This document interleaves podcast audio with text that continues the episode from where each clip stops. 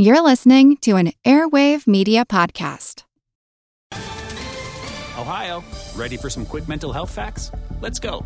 Nearly 2 million Ohioans live with a mental health condition.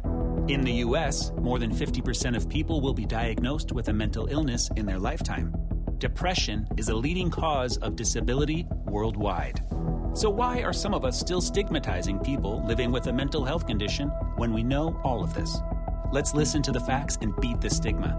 Ohio, challenge what you know about mental health at beatthestigma.org. Hi, I'm Neil, And I'm Ken. and we are from the Triviality Podcast, a pub trivia style game show where a lack of seriousness meets a little bit of knowledge. Join us each week for an hour long game of general knowledge trivia featuring special guests from around the world, plus tons of extra themed episodes. If you want to improve your trivia game, Or you just want to scream at us in your car when we get easy questions wrong, then we're the show for you. Find Triviality on all your favorite podcast apps. but you know that because you're already listening to a podcast. Welcome to the Useless Information Podcast, my collection of fascinating true stories from the flip side of history. My name is Steve Silverman, and today's story is titled The Double Life of Clarence King. But before we do that, let's start with today's question of the day. And for today's question, I thought I'd ask you about a guy who was the first to do something. In 1973, Martin Cooper did something that no one had ever done before. Did he, one, have the first artificial heart implanted in his chest?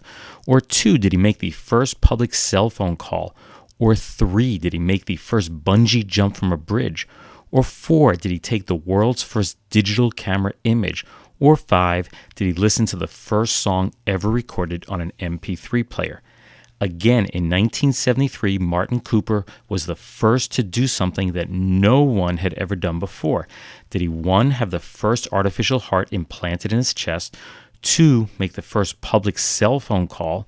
Three, make the first bungee jump from a bridge?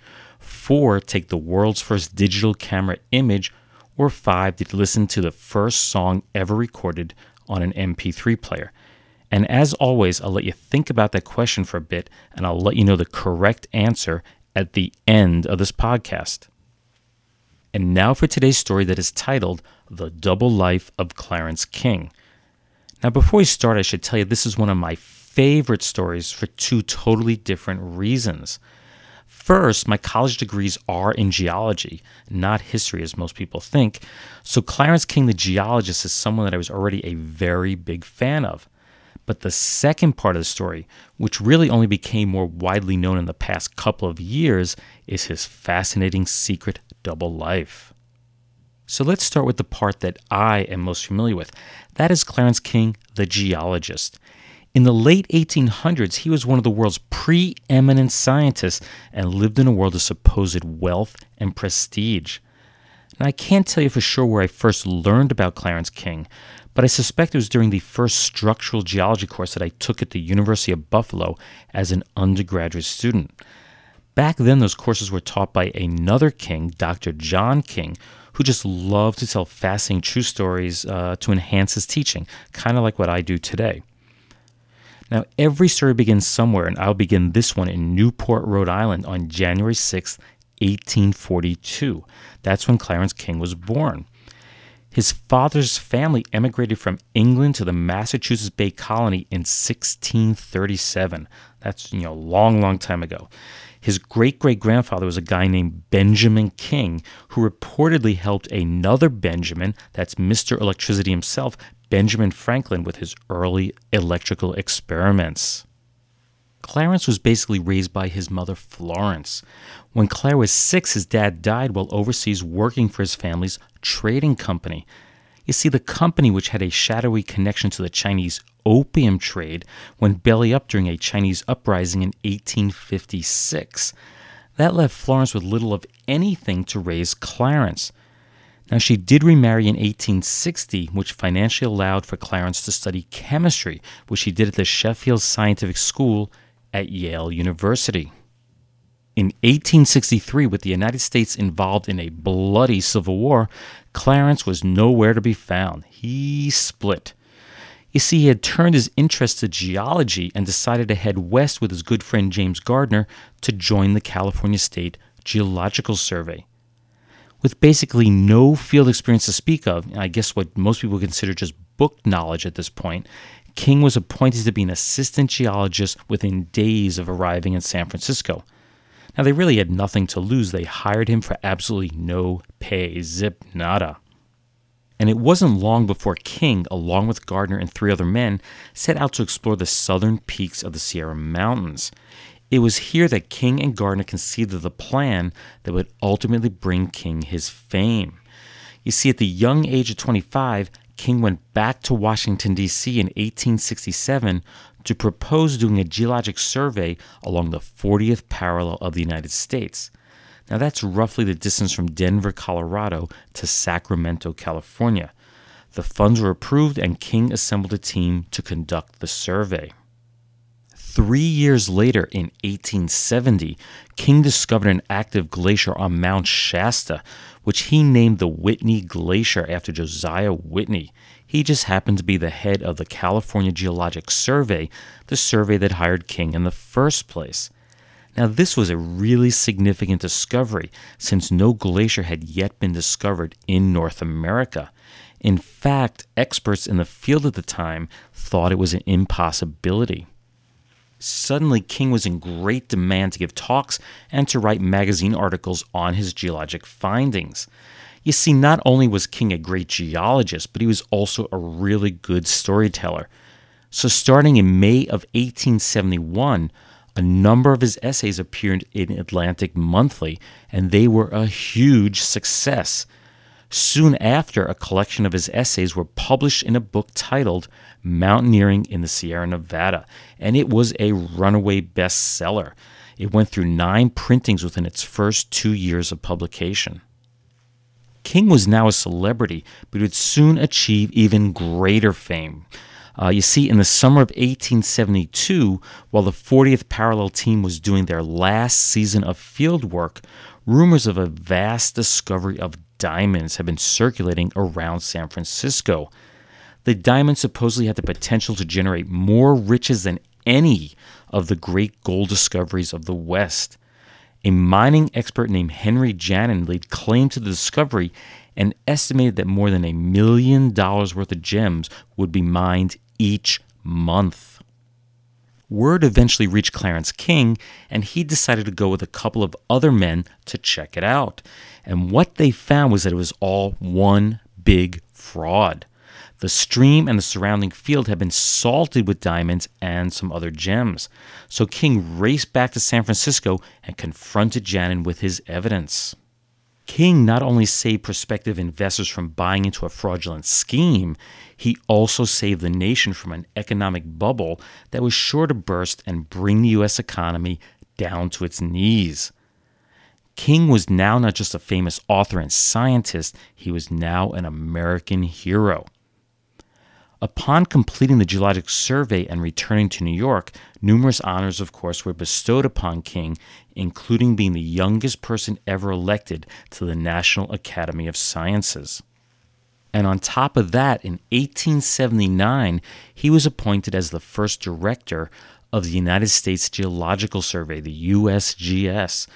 Um, but he resigned from that position just two years later so that he could pursue work and investments in the potentially more lucrative world of private industry.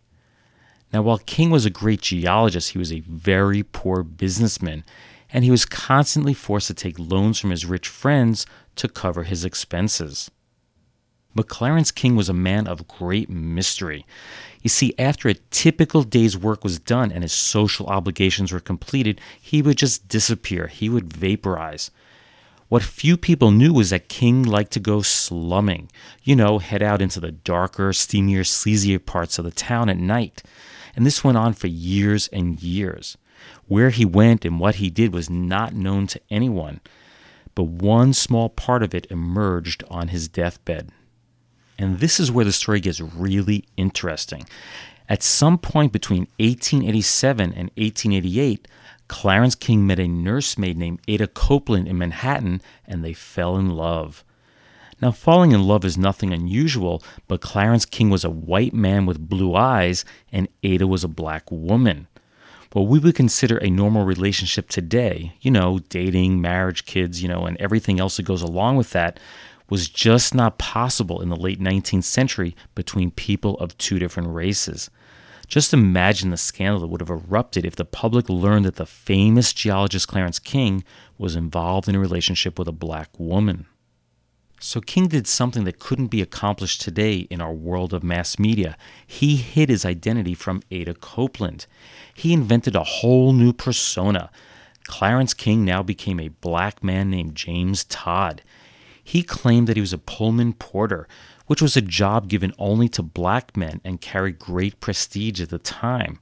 And it was the perfect cover for King, since being aboard a Pullman train could explain why he was gone for extended lengths of time, such as, you know, when he was on his geological surveys or on trips abroad.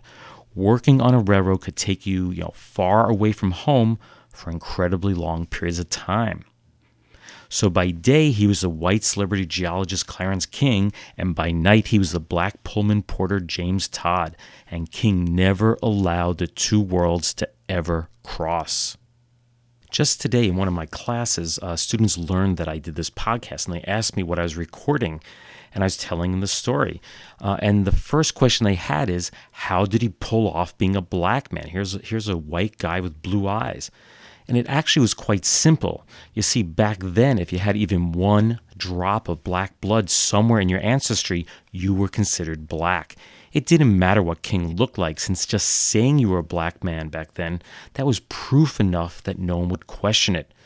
While there were many light skinned black people that got away with being white, it was inconceivable that any white person would want to pass themselves off as black. The loving couple exchanged wedding vows in a civil ceremony in September of 1888 and had five children together. And somehow he managed to maintain his double life until his death 13 years later. You see, it was as Clarence King that he earned his income, but clearly it was his life as James Todd that seemed to bring him the most enjoyment. Now, King lost all of his money during the 1893 financial panic and was never financially solvent again. He was forced to constantly borrow large sums of money from his rich friends in Manhattan, but his middle class family was never aware that this had taken place.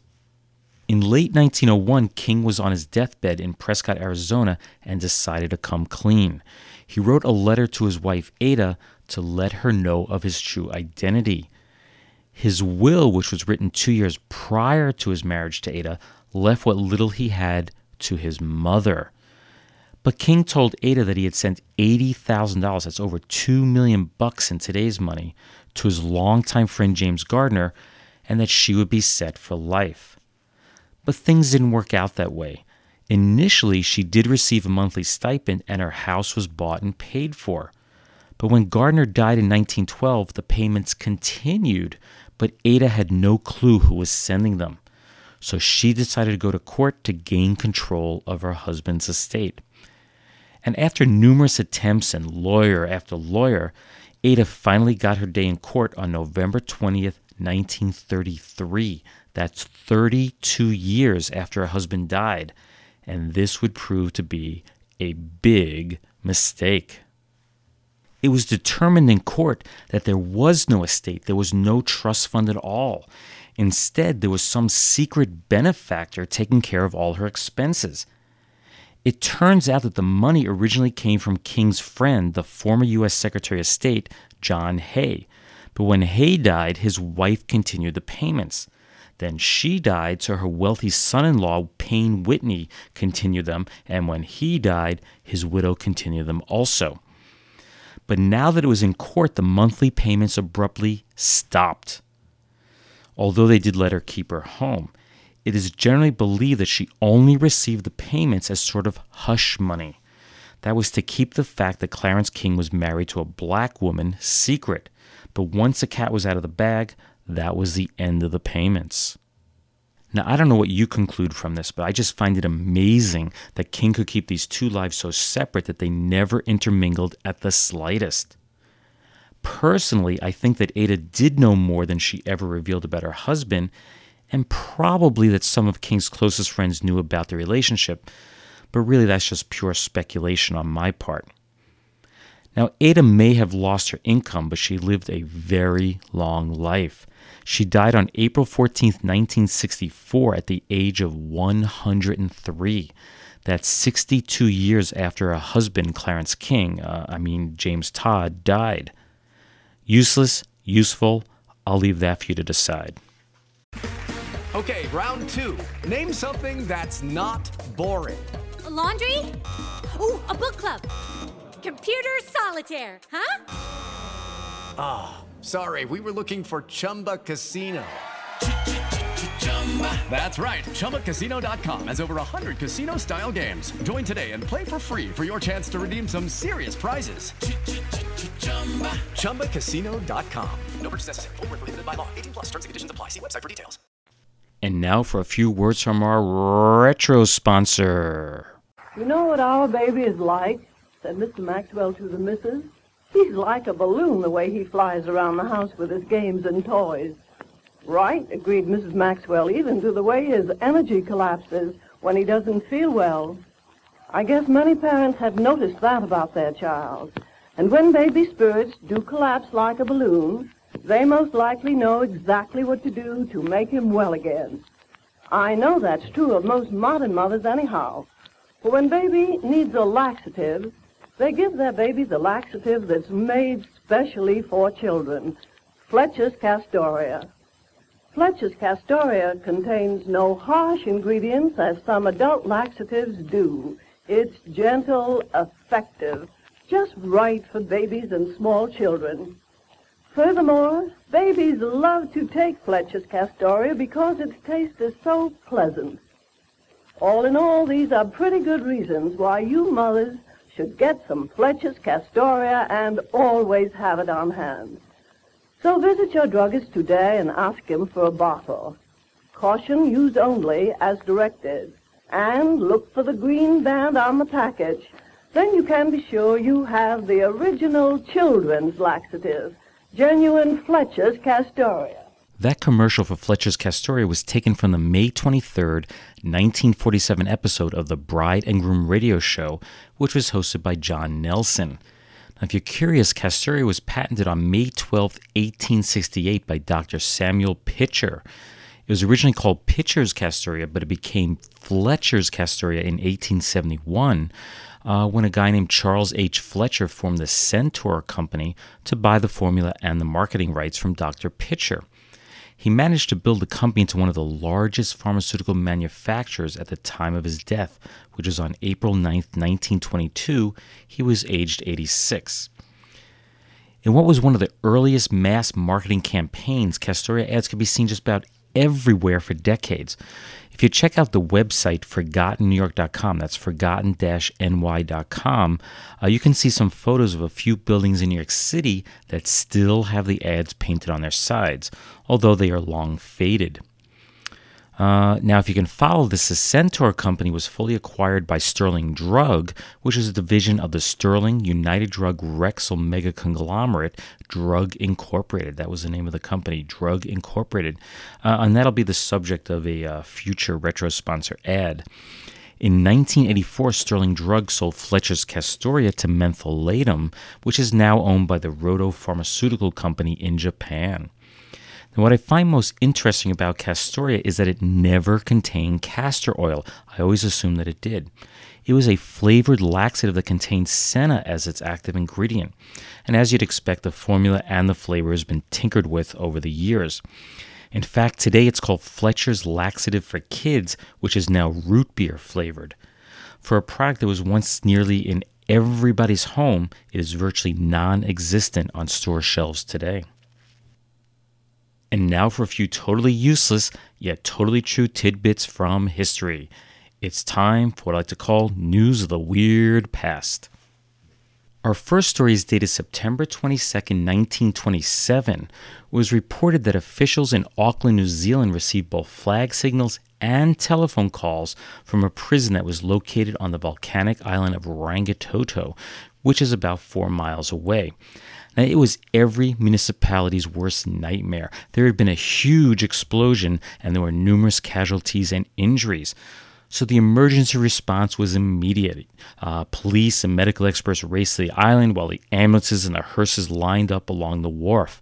Theaters were quickly transformed into hospitals to treat the wounded. And as you'd expect with any emergency, thousands of people gathered in a torrential downpour, uh, you know, to watch what was going on. But when the island was searched, no bodies were found. It turned out to be a big hoax, and the entire city fell for it. Our next tidbit dates back to August 15th of 1934. It was reported that 28-year-old Jess Chastain of Huntsville, Alabama, heard a scream by a neighbor. So Jess ran to her aid and found that she was being electrocuted through contact with a switch. So he pulled her off and she only suffered minor burns. Unfortunately, Jess didn't make out as well. In the process of pulling her off, Jess swallowed his false teeth and choked to death. And our last tidbit is dated January 15th of 1961, which reported that a Hungarian pianist named Thomas Blod, the so-called surrealist of music, gave a performance at Wigmore Hall in London, England. The concert almost didn't happen because British Railways lost his piano in transit. So an emergency piano was substituted, and luckily it had no effect on the performance. That's because this was the first London presentation of the Dolce piano, which the article claims is a silent piano. Yes, you heard it right, the piano made no sound. It had the hammers tied down. Plod gave a vigorous performance as a pretty girl turned the sheets of music.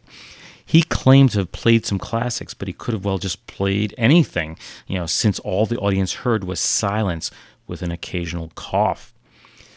Recordings of the music, I mean silence, were also made available. The audience responded with an equal silence by sitting on their hands and applauding quietly.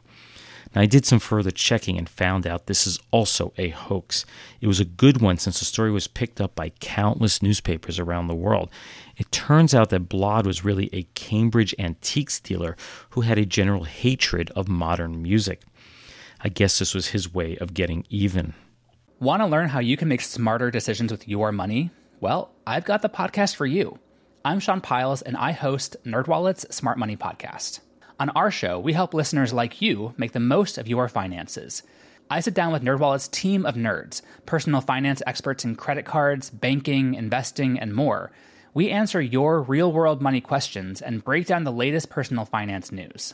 The Nerds will give you the clarity you need by cutting through the clutter and misinformation in today's world of personal finance. We don't promote get rich quick schemes or hype unrealistic side hustles.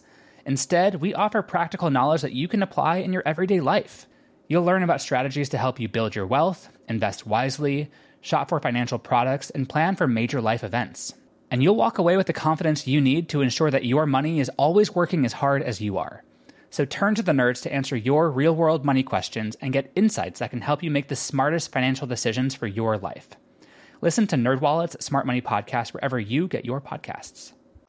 And now for the answer to today's question of the day. And I had asked you about Martin Cooper and what he was the first person to do. And I gave you the following choices. Was it one, did Martin Cooper have the first artificial heart implanted into his chest? Or two, did he make the first public cell phone call? Or three, did he make the first bungee jump from a bridge? Or four, did he take the world's first digital camera image? Or finally, five, did he listen to the first song ever recorded on an MP3 player? Hmm, so which one did you choose? Well, I hope that you answered choice number two. On April 3rd of 1973, Martin Cooper made the first public cell phone call on 6th Avenue in New York City near the New York Hilton Hotel. Cooper was the general manager of Motorola's Communication Systems division, and at the time Motorola was in a big race with AT&T's Bell Labs to develop the cell phone technology. Now, since Cooper had the first cell phone, he certainly could not have called another cell phone. Instead, he called a landline, the landline of his biggest competitor, Bell Labs. He spoke to the head of research at Bell Labs, Dr. Joel S. Engel, to let him know that Motorola had beaten them. Cooper claimed that he got the idea for the cell phone from watching Captain Kirk using his communicator on the old Star Trek TV show. Cooper shares the original cell phone patent number 3,906,166 with seven other men. Well, as I bring this podcast to a close, I'd like to thank everyone for their patience. Uh, I've received numerous emails, a few postings on uh, Facebook as to where was I? Where are the podcasts? Well, it turns out I've been working very, very hard on my house. Uh, I gutted the whole upstairs, and I'm doing most of the work right now by myself. So I've been working to get it ready for winter, and I finally got the floor leveled last week. So I decided to take a break and record this podcast. I do hope you enjoyed today's story on Clarence King and his double life. It's one of my favorite stories from the past few years.